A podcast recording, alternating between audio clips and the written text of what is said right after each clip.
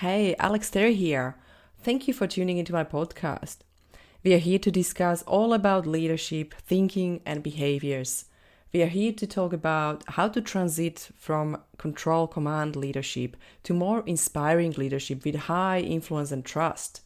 We are going to deep dive into three components of leadership and performance cognitive, emotional, and behavioral and talk about how mastering our mind and thinking will actually change our action and results. Our thoughts are powerful, trust me. They determine how you feel, your decisions, and actions. Your thoughts are one of the most powerful tools you will ever have in changing your life and career. By mastering your thinking, emotions, and behaviors, you will create greater results for yourself, for your family, friends, or your team. Focusing on thinking, feeling, and acting will improve your confidence, of course, reduce stress, and empower you and others around you, inspire and improve engagement in your team or collaboration, and of course, create high performance. I hope you will enjoy our episodes. And please don't forget to comment or contact us. Please ask questions. Please send us ideas of what topics you are interested in, and we will discuss anything you need. Have a beautiful day. Hello, everyone, and thank you very much for tuning into my podcast. As I promised, we will have a little bit different sessions with a few amazing guests, and uh, we will talk about circular economy, we will talk about the environment, we will talk about a few different topics and supply chain because we know there's a lot of pressure out there and uh, we would like to use this message, information or advice or anything what we will talk about today. We would love to use it a way that is not going to cause more stress. We actually want to really reduce the stress because we know leaders, government, big companies are under pressure. And today we really want to help that's all. And I I spoke with Kim and Chris before uh, before our meeting today, and they said the one and only goal we have is definitely just help them. It's just really spread the message and talk about these um, the circular economy. But we will talk about that, and I will ask Kim and Chris to clarify because they are expert in this field. I would love to welcome Kim Horwood. Uh, she's environmental scientist and a supply chain expert Chris Trowbridge. And I would love to then start basically from beginning. Like, how did you meet guys? Uh, what was the conversation? How you even end up here? and and we can we can move from there to talk about circular economy and how we can actually help leaders out there to make the life easier, make the work easier, and reduce the stress if we can. Thanks, Alex. Kim and I had a quick chat, and I said that uh, maybe I'd just start on the the, uh, the, background. I think firstly, thanks Alex for the opportunity to host the podcast for us and get this conversation out there. And I think secondly, I, am really fortunate to be working with Kim, who's uh, an amazing environmental scientist. I would say font of knowledge for the circular economy, a topic that is still massively understood and underestimated what the impact is. And to where Kim and I, I'll give my version of where Kim and I met, and then I'll kind of let Kim give her her background um, to her journey so far. So, in my previous role, um, working for a large logistics company, I was um, fortunate to have the opportunity to write strategy for the, for the business moving forward, which was the resource business, business and the industrials business. And I started to focus on the, the ESG component where it links a supplier to its customer and I kind of became heavily involved in looking at carbon neutrality. But then looking at the business I was dealing with, I realized that um, a lot of its supplier, a lot of the companies it worked for produced huge amounts of waste. And again, a lot of the companies it provided services for actually used waste in their services. And I delved more into it myself and realized that there was this thing called the circular economy out there, which was, was very was very much um, misunderstood and still is and then jumping forward, so I wrote that uh, strategy two to two and a half years ago, um, which again, circular economy wasn't really being discussed. It was not that well being promoted. And then I left my previous company, happened to go into a conversation uh, with a third party that Kim was sat in in the same meeting, and Kim and I started, I was obviously talking about my view of supply chain and what you should do with waste, how it can then be reused, not really knowing what Kim had been dealing with, although Kim and I had met 12 years previous. So anyway, I was talking about, you know, reusing waste. It's not just about supply chain, it's this whole, you know, circular economy piece. And then post that meeting, Kim and I didn't really converse much during the meeting, but then Kim reached out after the meeting and said, You are the only other person talking this similar language. And that's what I said to Kim. You're the only other person that's talking a similar language to me. You're talking and circular economy, Kim. I'm talking waste, where it's generated, where it moves through. And that's where we were both thinking on the, the same, along the same lines, but within our own fields. And that's what started the conversation. So I'll hand over to, to, to Kim to give her background and kind of context as to where we got to. Awesome. Thanks, Chris. That was that was awesome. I like I like to always listen to backstory. You know what happened? How how did you meet? It's really cool. I think it's uh, giving the the real realness or authentic, authenticity to actually the connection and where you want to go. And yeah, thank you so much.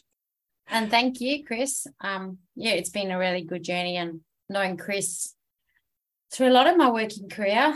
Um, I've been in the regulatory capacity. I've been working for companies. I've done a teeny bit of consultancy, a bit of strategy, and a bit of workshop work. Um, and one thing I've always noticed is that waste is the forgotten brother, um, especially working in consultancy. And when I was working in the big oil and gas companies, that's where I first met Chris. And you can't green and you can't improve waste if you're not digging deep into the supply chain. I think I remember meeting Chris um, in supply chain improvement projects. Um, and that was when we were trying to discuss how we could actually improve how we managed our waste on our facilities and our assets. Um, and Chris is an amazing, he's got an amazing, credible working um, knowledge of the supply chain and how to make improvements. And that's what you've got to do. You've got to know exactly what a supply chain is. And everybody's got a supply chain. I think it's so often how people discuss things and just forget that they have got a supply chain. It's the logistics of moving something from one place to another, which is what pretty much all businesses except for consultancy do.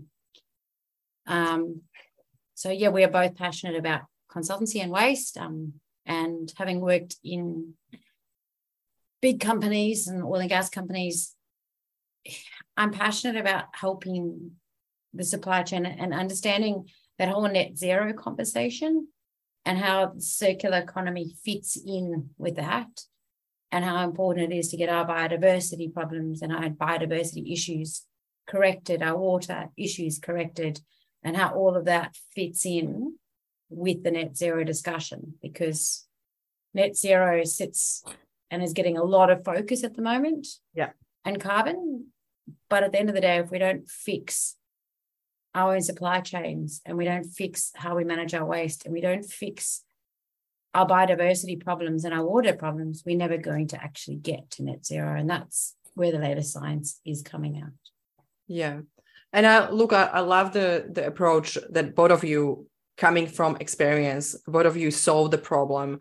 And that's why I really value that because there's so many consultants, so many companies out there and and everybody's expert. Now, I think there's already really big pressure from uh, from leaders perspective coming from inside basically that means you actually can easily analyze what was going wrong or what can be improved. And probably the analysis and consulting is much deeper on that level because you can actually really add value to every leader because you understand the supply chain you understand the problem you saw that you were trying to find solutions before.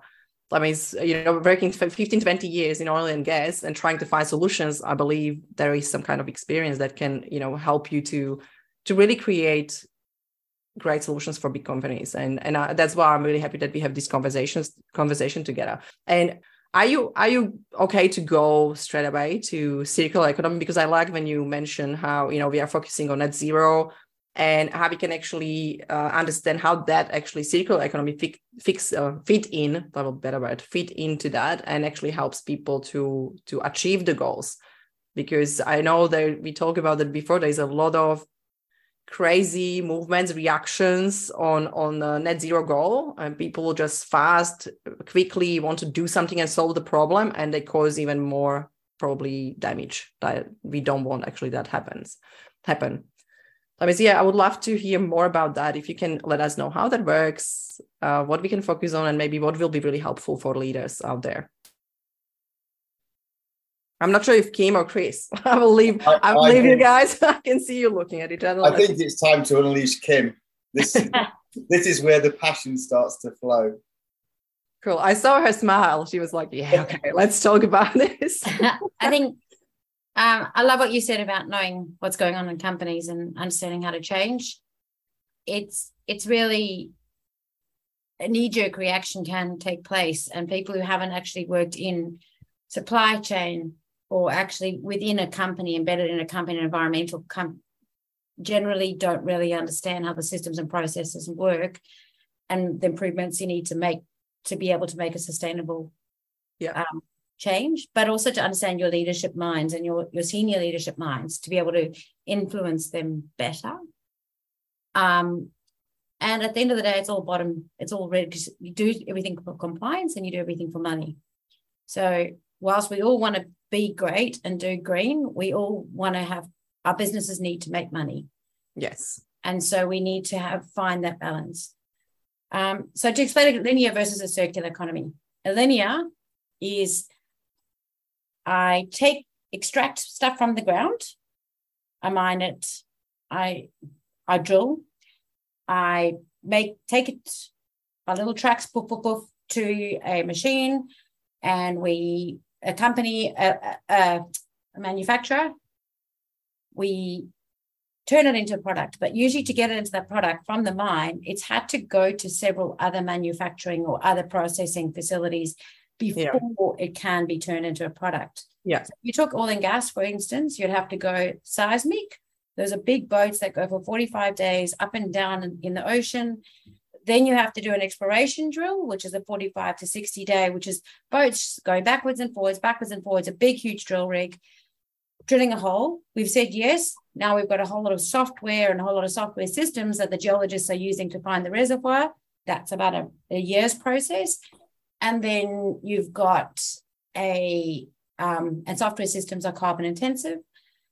Then you've got um, you do a completion, you do a whole project, you build an FPSO, yeah. you drill 22 more of these holes, you extract the oil from the ground, you take it to a first initial processing facility, it then goes to a refinery, and then it then gets refined into oils and, and types of carbons that can change in hydrocarbons that can change into another product, which will then get changed into plastic, which will then get changed from the basic plastics into your clothes, into your drink bottles, into whatever you're using. So there's yeah a huge chunk of carbon and loss of biodiversity and water intense use until that point.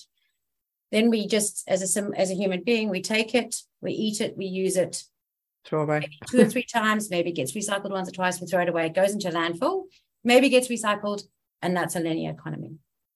A circular economy is a completely different thing. It's going.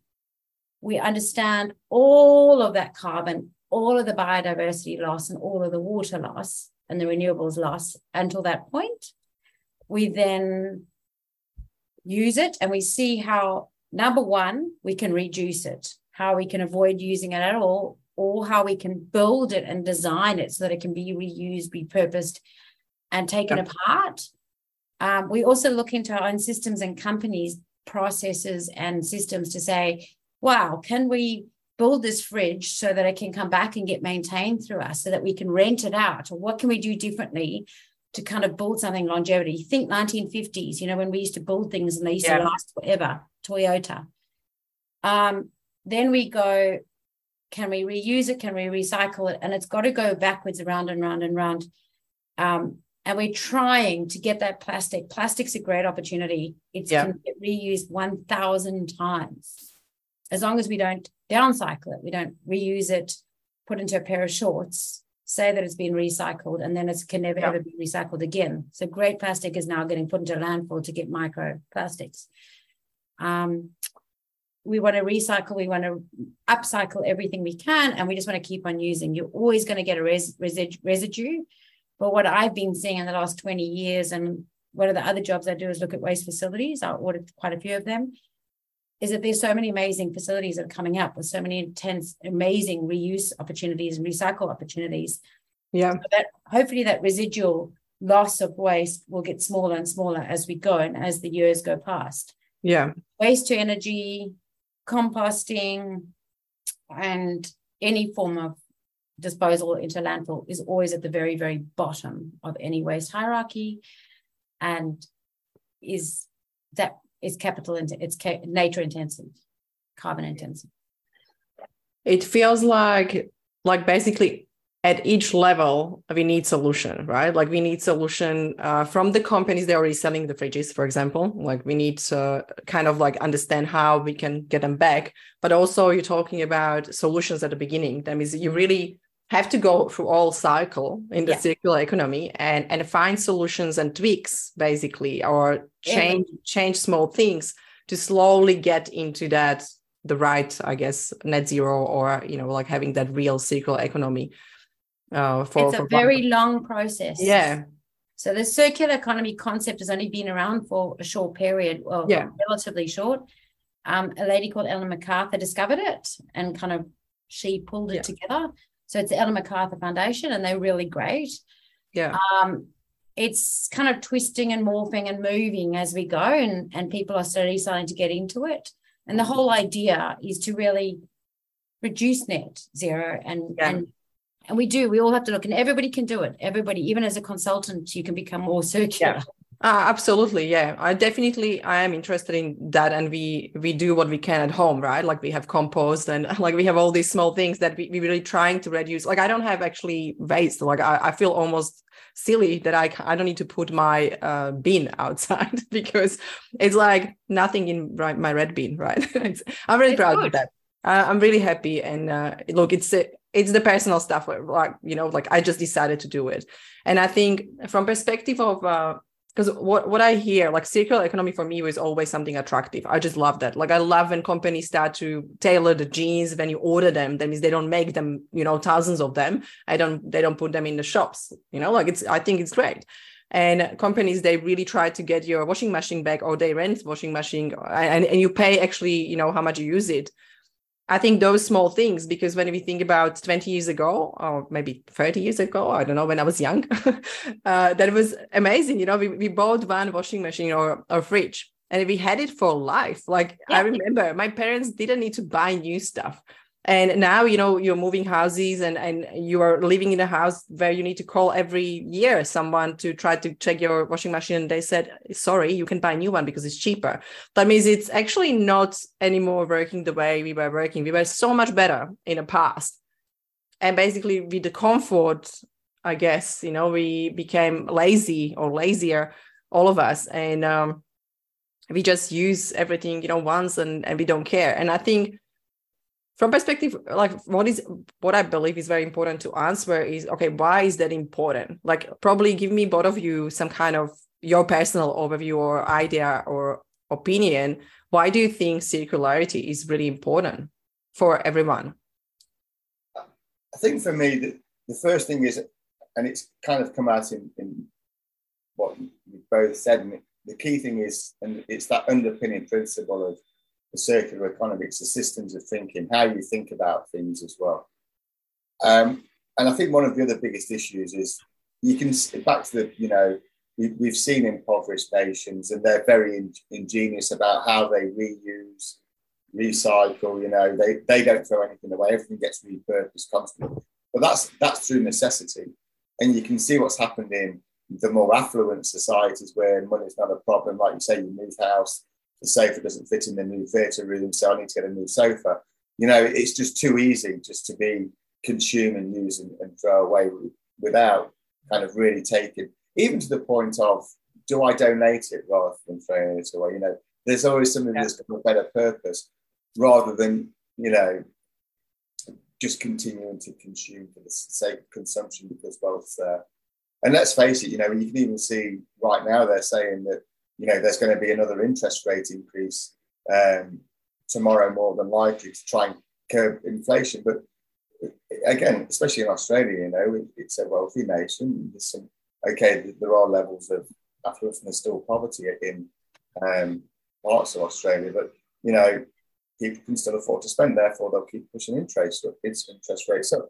So that doesn't really answer the question, I suppose. But my key thing is circular is about systems of thinking, how you think about what you've got, what you buy, and even to the point of you know that consumption thing. You are going to buy something new. Back yeah. to kind of Kim's point and your point, Alex. You know, think about what happens when it when it when I finish with it. What will it? What will I yeah. do with it? So that's the kind of key thing for me about the circular economy. And but then also, you know, you've got to look at where when it comes to circularity, you know, is this product I'm going to buy? Can it actually do this this kind of yeah. thing that it says that the supplier says that, that it does? And again, I think we kind of see a lot of that about how I'm very green, everything's being recycled. But back to I think one of the key things for Kim and I is great, you know, you are recycling products, whether it's you make jeans to order, then you send them back when they've got holes in them. We repurpose the denim. But then again, that's great. But then how green is your supply chain that's got this great yeah. green business that sits above it? And that's what happens is, you know, it's a bit of, yeah. well, yeah, it's great, the product's green, but actually how it gets to you is still a bit, you know, yeah, there's grey and dirty. Yeah, there's a lot of parts into that. I think that's what we sometimes forget because the, the end of end product, right? When people use it for advertisement, we are green, we're doing this and this. Uh, they don't show you all supply chain of what is happening there. I agree. Like that's that's another, you know, I guess hidden problem or issue that that needs to be showcased or we we received some uh, or my wife received some products from again a company that you know you refill the bot- bottles of products that you get but it was two products that came in a large box lots of cardboard and their last uh, statement was, you know, this this is a carbon neutral product.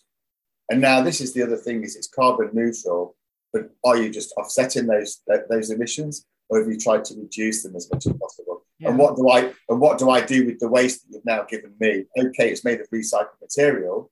yeah. What do, I, what do I do it? I mean, me right now, I'm living in a in a remote rural community in in WA, and I know what happens to all of my waste, and it and hmm. it's about ten kilometers outside outside of town. It's a big hole. So yeah, it's it's it, there's a oh, lot. That's scary. Yeah, yeah, absolutely. Yep. Go Bring it back to what Chris has said. I'll give you some stats. 22, the world produced 22 billion tons of waste to landfill last year. Um, and that's only the waste that went to landfill. There's a lot of waste that was illegally dumped. That was 2.6% of the world's greenhouse gas contribution, which is more than the airline industry. So we're all jumping and running about the airline industry, but we're forgetting about each and every single one of us creates yeah. waste. In Australia alone, we had 76, sorry, my cat, 76 million tons of waste in Australia that we were doing, and only 36%, only about half of that, just under half, is getting recycled. Um, and if we're all going to go into the waste to energy debate, waste to energy just goes up. We're not burning at all completely because you cannot burn elementals. And a lot of the chemicals that we are putting into the atmosphere yeah. essentially get into the atmosphere and they have to, what goes up and it needs to come down. Yeah. So research is showing that the European market, where they've done waste to energy, there is chemicals higher than normal chemicals around the facilities where the chemicals have come down. Yeah. So when we do waste energy, when we're doing this landfill, exactly what Chris is saying, all that we're doing is perpetuating a problem. We're consumerism, we're allowing consumerism to happen, and we're just perpetuating the entire issue. So that's why I'm passionate about it. And the other reason I'm passionate about it is I studied waste in my master's degree, and I spent two years looking at the waste that comes off ships. And in those days, we That's were just scary. It is, and the ways that we're just figuring out about that thing called the gyres. You know, the big waste ponds out in the ocean. We're only oh. just kind of figuring out about those, and we're also looking at how it came onto the ocean. And we were figuring out that many boats were going off, and you had to have that much waste created at sea per day. Therefore, you should be bringing this much waste in. And the harbors should be checking on how much waste you, mm. you are bringing in. And nobody was doing it. So that's where the waste is going. So yeah, I'm I'm highly passionate about it because if we continue with the way we're doing, we're never going to solve the solution. Yeah. And it is you do see knee jerk reactions. I think I spoke to you the other day about it, where well, we're all going to go into wind turbine and we're all going into wind. That's great. But without looking at a circular economy, we're producing wind turbines that are made out of carbon. These things cannot be recycled they cannot be reused. So now we're putting these massive, massive, voluminous chunks of carbon. And where do we put them? Australia is a great, huge company country. We've probably got more free land than anywhere else in the world.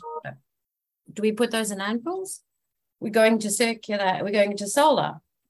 We haven't actually come up with a very few solar panel recycling companies that are actually recycling so that they don't have another problem. Um, and that's what the government is starting to see these days is recycling and without proper circular economy thinking, we are creating one issue and we knee jerking and creating causing a solution, but then causing another problem. Yeah. So, at all, all it's, day, it's a void. Yeah, it, it is. It is big cycle because when you think about it, like for example, like we are all sitting here, we're trying to reduce our own waste, right? Like we are thinking about that like probably we are we are people i believe we are kind of like probably average you know in from from perspective of like yeah i'm going for walk we pick up the mess you know we try to really separate the stuff and and we really try to do the best what we can but i think when i came to australia because there's a lot of immigrants in australia for example i didn't have any idea because we we separated um, all our waste different way that means i thought i was doing good thing when i came here and honestly it's just probably silly, but it didn't, you know, kind of get into my mind like that's something different. You know, I should uh, do something with my plastic. I should do something with my glass. And I think those small things, I believe there is no real education from experts because that's I, I just uh, see it as a problem because everybody is expert now. And if everybody will be expert there is a lot of confusion you know in messages and what is coming and and what you should do and how you should do it. And i think that's the major reason. That's why i ask you know like what is why, why do you think is important? And actually now we can go to the step like what we can do as a as a mm-hmm. business owner as a leader as a leader in oil and gas you know that, that that's probably massive because there is massive industry here it's so important to know what we can do to actually help you know and and actually don't, don't do opposite like you know don't don't cause more problems i guess but because of the education and because of the confusion from uh, government, market, people, everybody's writing about it, everybody has their own opinion. That's why I also ask you, you know, like, what do you think? What is your opinion about that yeah. before we meet? Because I only see that in that like last three years, you know, there was COVID. Now it, it's we are going through economic crisis. Like there's always something, right? Like now, last probably three four years are not really easy. Now we have net zero, and and I know it's important, but because it's so close to all these uncertainties, from from me from perspective of leadership or behavioral science or, or neuroscience we are under so much pressure that we can't think straight to make decision about such a big problem as waste you know such a big problem as implementation of circularity into my business or like i'm talking about me as a if i have big business like you know oil and gas. That means let's help there like let's let's have a look what we can start doing or who we can maybe listen or how to actually find those you know best experts. Because i i believe you guys are from that environment. That's great. For me as a leader that will be great. But can i even think straight when i'm under pressure and stress? My cortisol is high and i'm trying to save my employees and i'm now trying to find new employees that are not here in australia because we are you know losing talents. And and it's just so many problems. That means we probably push away net zero right? Like we're like oh i will do it later. Mm-hmm. and, and push it away because that's natural and, and we can't handle more stress.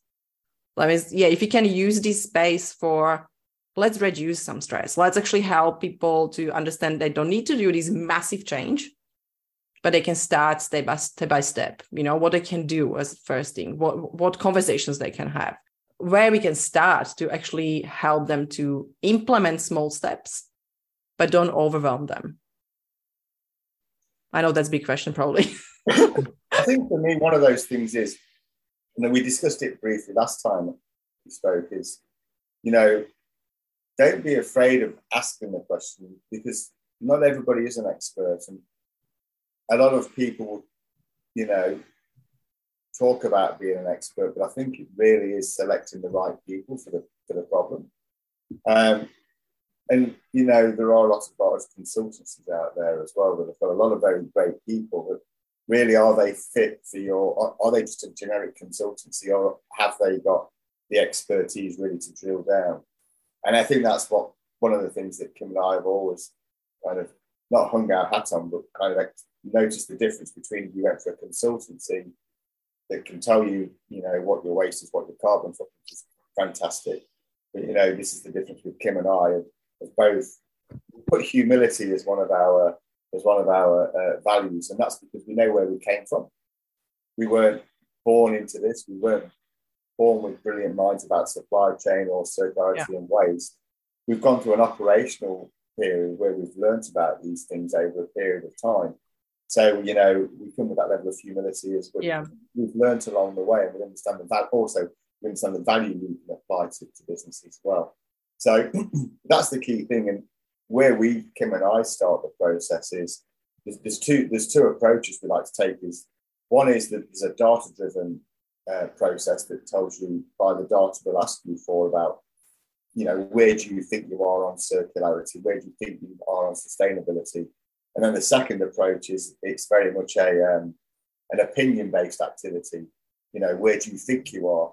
And what we like to do then is bring the two things together, is because we all like to think we're a lot better than we are, or we're a lot further on the journey than we are. So, you know, getting that um, perception, my personal perception thought on where I am on this maturity curve to sustainability or, or net zero, and then pulling out the data, which really lays out the detail it's a good meeting of, of yeah. you know, perception versus data, and ultimately, uh, environmental scientific data is not going to like it's what you told us. So that's the approach we like to take, and it's kind of brings people on that journey yeah. And, and, I think that's a we, we figured that was a really nice way to, to help people to start to understand. And once you understand, you can either further engage or yeah. kind of go, well, take a few weeks to just let that digest Kim, I don't know whether you kind of want to add any thoughts because some of this this is some of your IP as well as mine as well. Um, I completely agree. I think when I helped um, companies, some of the big, massive global companies go circular or put circular strategies in place, I think one of the biggest, one of the most provoking things was one of our vice presidents of the supply chain said to me, how are we going to monetize waste? And that was when he could choose his goals, performance goals, said it's got to be monetization of waste. And it was changing that mindset. And the mindset is it's so expensive to put circular economy, it's so expensive to do this. It's not really, it's changing it. How can I see waste as a resource? The change. What can I, how yeah. can I reduce my costs when it comes to waste so when you start to do that, you also start to decrease the pressure. Um, and you're 100% correct. Recycling is a nightmare for somebody who looks at waste facilities for a living. And I go to all the materials recycling facility. I'm going across the country, looking at Asia. I can tell yeah. you exactly where everything goes, but I, I know the waste management companies will tell you whatever they want you to hear because that's why they make their money. That's the crazy. councils often don't know because they're getting told one thing. Um, and it, it is difficult. I've only just started to figure it out, and I literally go to the facilities for a living. So it is confusing. And like Chris said, going to find the right person is is really hard, and just asking the right questions, right? Asking the right people, and deciding what you want to do. So start at your supply chain. That's why we've started where we have. Hey, Chris, I understand you're driven. And, and Chris and I have been going out and speaking to people and figuring out if people would want our service and what we do. And I've often come up with people going, Oh, I don't even have a supply chain, or I don't have any systems and processes. You're like, mate, do you buy things? And what decisions do you use when you buy? Do you have an inventory? Do you just leave everything up to your waste management contractor, or do you do it yourself? Um, you know, how do you do it in reality? Have you got a warehouse? Everybody's got it. How are you doing your petrol? How are you buying? You know, what, what are your decisions? That yeah. is your system and process, whether it's documented or not. And so, like Chris says, it's it's helping those companies establish that data, establishing where they think they are, what they're actually doing, and yeah. then being able to come back and draw back and exactly like Chris says, lay it out. Um, and then adding to what Chris said, do you have a strategy? Do you actually have something that's going to guide you in the long term?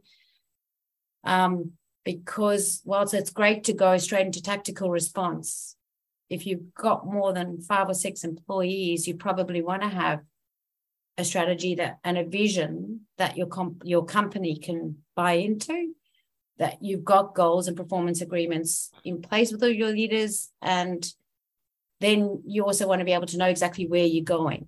Because sometimes you actually want to get your basics and your fundamentals correct um, i worked for a company and we had a waste management $10 million waste management com- um, contract the invoicing was terrible we didn't actually have a clue who was actually paying or who was doing what we didn't know what was actually happening and where the budget was coming from. It was coming from so many different functional units. So get your compliance correct. Get how you actually operationally yeah. manage those things correct. Get your supply chain absolutely squeaky clean. Who's in charge? You know, the 101s. Um, and then your tactical will fall from that. And then once you want to start to do your tactical, that's your second step. That's where Chris yeah. and I can go, okay, let's go and get your tactical response some of the circular economy models that I'm seeing out there today, people are touting are let's just look at your waste.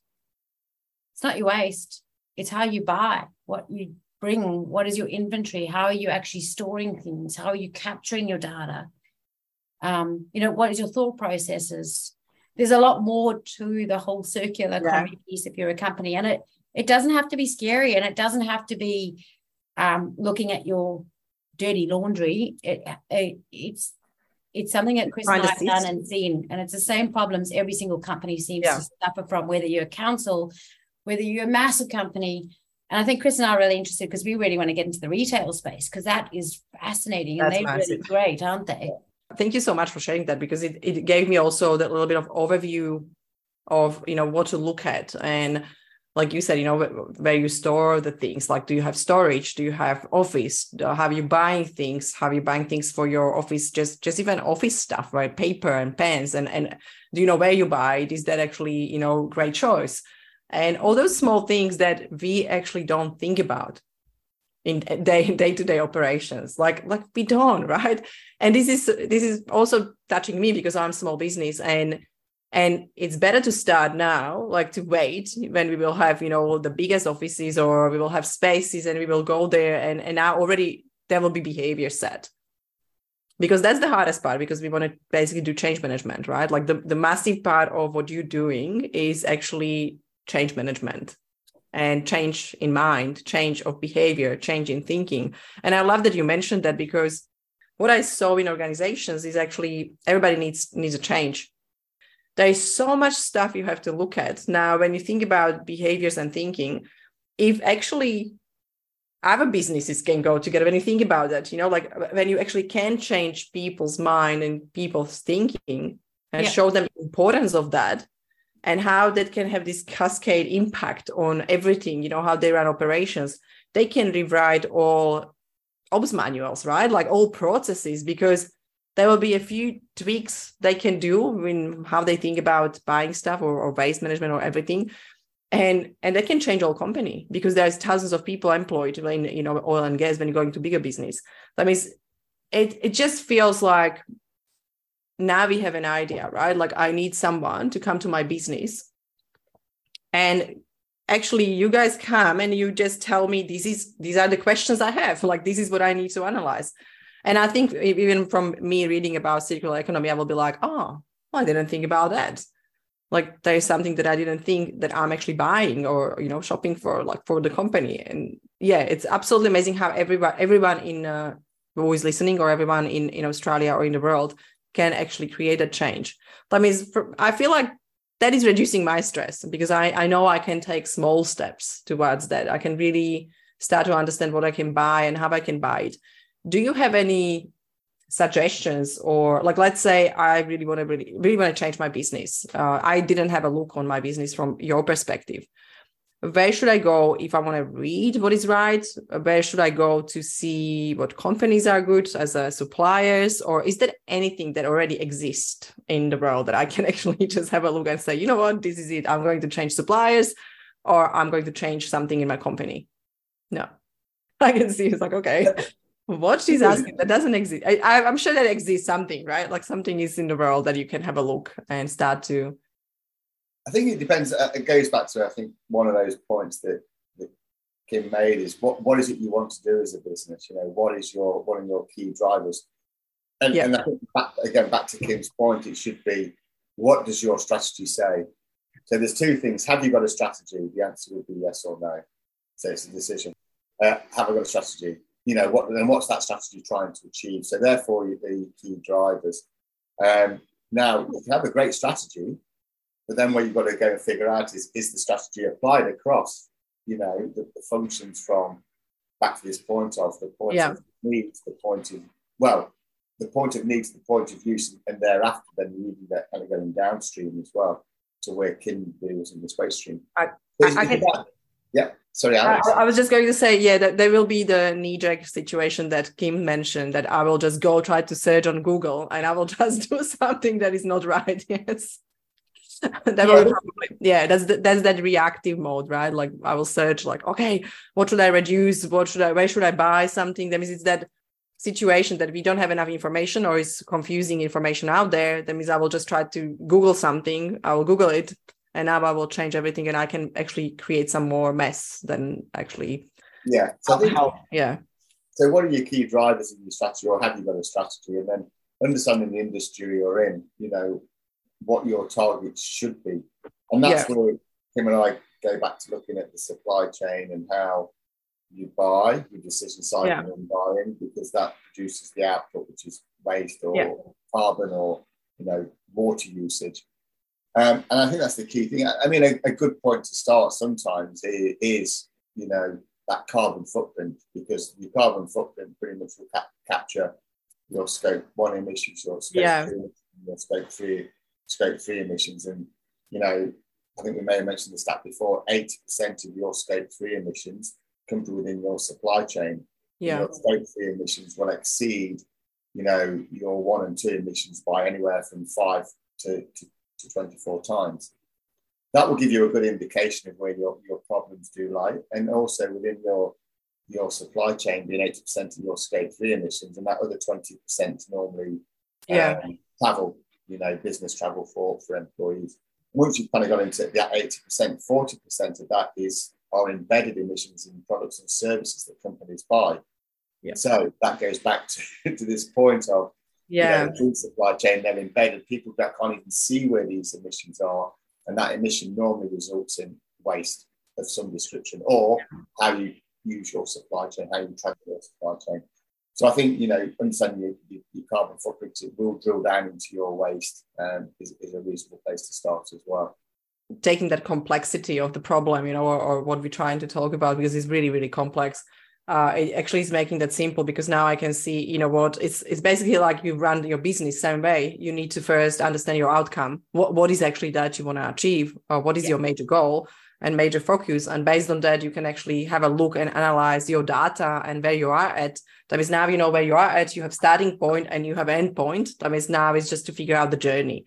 And I guess that's where you probably coming in, right? Like you can actually start to help people to figure out the journey without stress, without overwhelm and, and understanding what will be the best maybe focus number one, you know, and focus or first stage to actually um, create a change and and i love that i think that's it's very logic to me you know like start with outcomes start with the data start to understand what is the the beginning and what is the end what we want to yeah. achieve and um, yeah, I will probably ask because I know Kim actually didn't answer the question when I asked why do you think the circularity is important, right? And I know we we missed that because we were jumping to different topic and I apologize. But I was I was curious from perspective of you personally, like why do you think it's important? Now, you know, we can delete all the data and everything, but what do you feel like personally why is that important to go to circularity i feel we're never going to really hit the nail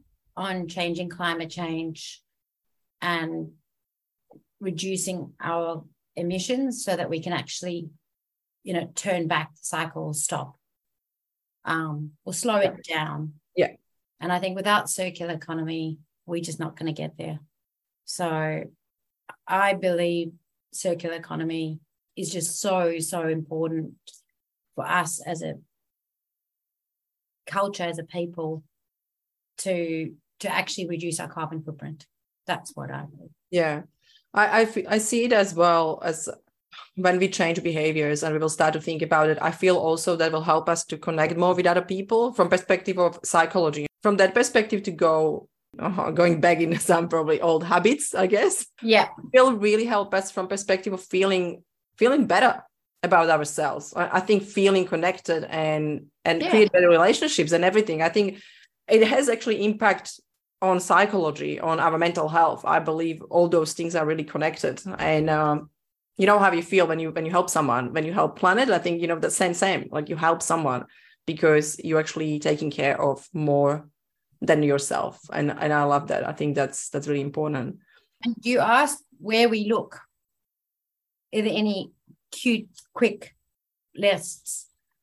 Um, there's the answer is no. The answer is that's I, not that's not good answer. it's not a good answer. No, but when I when I took on my role as the head of waste at our company, um, and they they used to say, "Where do you look?" and, and why was I worrying about the administration waste in office when we had yeah. huge big assets and huge big facilities that were producing, you know, thousands of tons of waste? And why was I looking at the footprint of your company? Where do you look? You don't know, but you do look yeah. at yourself. I think that's where you've got to look at where yourself and what can I do to reduce my own waste. If I go into my supply chains, um, you can spend hours and hours and hours going through YouTubes and looking through things. If you want to go and find what circular economy is about, go into Ellen MacArthur Foundation, do a bit of research there. Um, but if a company is FCS, you know, forestry certified, if it's B certified, that's always a good start. But even then, yeah. there's always a knee jerk reaction. So take Nespresso, um, the pods, for example. They were running around saying, touting that they were recycled and um, and they are. Everything in there is recycled. So you're using their pods that are recycling them. They were using a company who was who's great marketing. So this is the other problem that there's a lot of really good marketing people out there. I think this is what you were saying amazing yeah. marketing companies. So I did a lot of research because I wanted to get them to be used for my company. Um, and it turned out that these guys were great recyclers. Nespresso dropped them like hotcakes because they um, quickly figured out that they were doing a lot of um, empty promises and empty recycling promises. Yeah. So they weren't doing the recycling thing. Um, there's a lot of those kind of greenwashing and a lot of companies that are not doing it. So it is unbelievably difficult. But step number one is I want to recycle. I have a small office on your council. What exactly is getting recycled? Can you send me a list? And I want to know exactly where it's going. There'll be a waste person there. And ask, ask, ask, ask, ask. Um, and, they need to research because they don't know. no, and the problem is, is, is that as I say, I, that's what I did. And I don't know anybody else who used to actually do that kind of stuff for a job and for a yeah. living. And it is hard. It is yeah. really, really tough. You can go and ask a company, they've got a marketing spin, that is their value proposition. So they're going to tell you what they want you to hear, and they're going to carry on spinning it the way you wanted to hear. You can then start to phone waste companies and start to phone around but I was looking for a place where my solar panels and my batteries for my company could get recycled. So I went to the Clean Energy, Australian Clean Energy Corporation. Yeah. Or their government energy finance, whatever. They were giving me misleading information. They were telling me that solar panels could get recycled anywhere. But it was, but it, it, wasn't even their fault because they didn't yeah. know. So, yeah. Batteries, they were saying, oh, you just take it to these depots. Well, if you go to those depots, they're going to Korea or going to Asia, and you've got human slavery, and they are just getting thrown into bins in Asia. So there are there are yeah. battery recyclers in Australia that do it properly. How would you figure that out? I literally, without phoning these people yourself, I don't know. I literally yeah. don't know. So many topics you can probably talk about, you know, like so many things that needs to be changed. But the thing is, everyone is scared to change because change is bringing uncertainty. This is the struggle forever. This is the struggle for years right? Like people don't like change. They want to be comfortable. Majority 99% people are running their whole life like that. They don't want to move they don't want to change they want to still do the same thing and and it's so hard because we are programmed we are conditioned that means the hardest work i believe we all have is actually to start to change our behavior and the way we think. And and that's what is lying ahead of us all uh, and you guys chris and kim. I believe that's that's uh, your big task you know start to really changing the changing the minds. I love that. When i was at my company and i was asked to change waste management on our asset it was a big asset a massive asset with hundreds of people that work there. Chris did work there um we i had to tell people you know, you can't put your bin here. We had to change the way we're doing it. And nobody wanted to change. Yeah. So what we decided was exactly what you're saying. The only way you can induce a change is starting to make people change at the grassroots level so that they can start to see things happen. And when you start to do that, it's amazing the impact and the psychology it ha- has upward. So we yeah. said to everybody, you know, when you're using a piece of paper, do you need to use it? So put on your emails. This is, I mean, this was years ago. On your emails, do you need to print this out? Yeah, yeah, I remember little that. Things. Yes, yeah. You know, those tiny little movements that we started years ago. Do you need to keep your water um rush, what, running while you're washing your hands? Can you wash your hands, turn it on, turn it off? Oh, thank you for saying that. you know, little that's, things that's that you can do. That's my um, fight with my husband. It's like when you brush your teeth, just turn it off. turn it off. Brush your teeth. Turn it back on again. Yeah. Do you need to have a 10 minute shower? You know, so many little things that you can start to think about. You're working from home. Have you got solar? Um, is that economically viable? Where is your where's your rubbish going? Um, looking at compliance as well. So that was also what we're speaking to everybody What's your compliance? Because you're responsible for your own environmental footprint. That's the legislation. It is very clear. I'm responsible for my footprint. Companies are responsible for their com- footprint. It doesn't matter how big or small. If I go and put illegal dumping and I put waste on the side of the road, I will get fined. And you can go and look online and you'll see everybody gets fined. Companies get fined, small, yeah. large.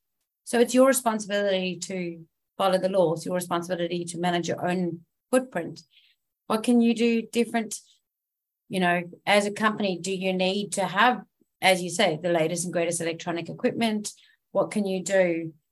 Really, really just the small things. And once we started getting those small things going and we started getting people to think about it, shopping lists, you know, can you get a whiteboard and write them down? Or do you have to have a piece of paper every single time that you're crunching, scrunching up, throwing away? you know there is a there is a actually uh, a, because our brain is evolving like our brain is on, only organ in our body that is actually evolving all the time and we can have brain as we have 10 years ago 20 years ago we, we can have even better brain when we are getting older and the first and most important thing how to do it is actually go through your kitchen check what you're missing and go back to shop without the list and actually to start recalling what you saw in your pantry and you know fridge and and buy the stuff that you remember that's the best training that you can start with. That means we have it here now. that means it's actually building the better environment, but also is uh, training your brain. We have yeah. two in the one. I like that. Love it. And then also start to think like, you know, what else am I doing and what am I using a lot of? Do I need to use that? What can I do to make it better?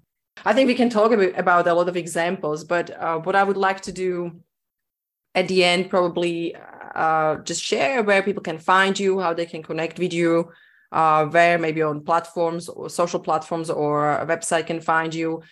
Well, we can be contacted at ecocs ecoccsc.com or there is Kim at ecocssc.com and also Chris at ecocssc.com. We do have a website, so go and look at that. Yeah. Happy there is a place there to contact us. Our website lays out our thought process, our philosophy, what we talk about with uh, circularity, sustainability, and optimization. Uh, nice. The process that we go through as well. Uh, and then, uh, as I said, there's a contact page. We have got a, a, frequently asked questions page also, and we will start to launch our blog to coincide with this first podcast as well. Yeah, that's awesome. I'm looking forward to it. What I would love to say, thank you very much for both of you. Uh, it's, it's so much value just to have conversation about it. And again, I guess improving or increasing my self awareness as well. Uh, it really always helps to have those conversation conversations. And uh, I think they're really important in our everyday life and i think we don't have them enough. And i'm so happy you told me about the running water because i can actually play this section to my husband. That means i can't wait for that because like yeah i was right. And uh, not that i need to be right. No that's not me. Thank you so much for being here and i would like to ask the last question.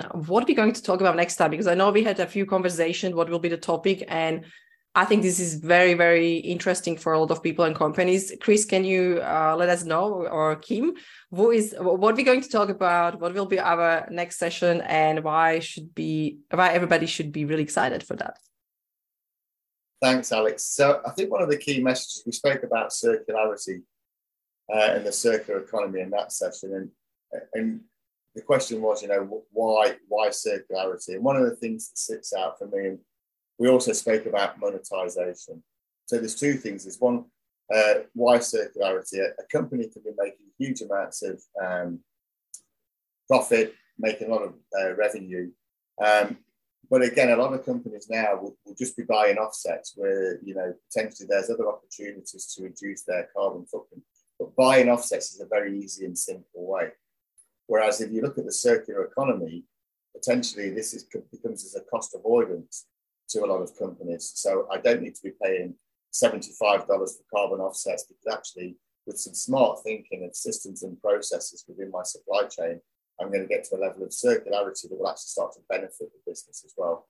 And this starts to talk about, we speak about monetizing uh, waste, but this is actually cost avoidance. And therefore, that will in, in, hopefully will help the profitability of the business moving forward. So we're going to explore more about the monetizing and cost avoidance of why circular economy can be very important to a business.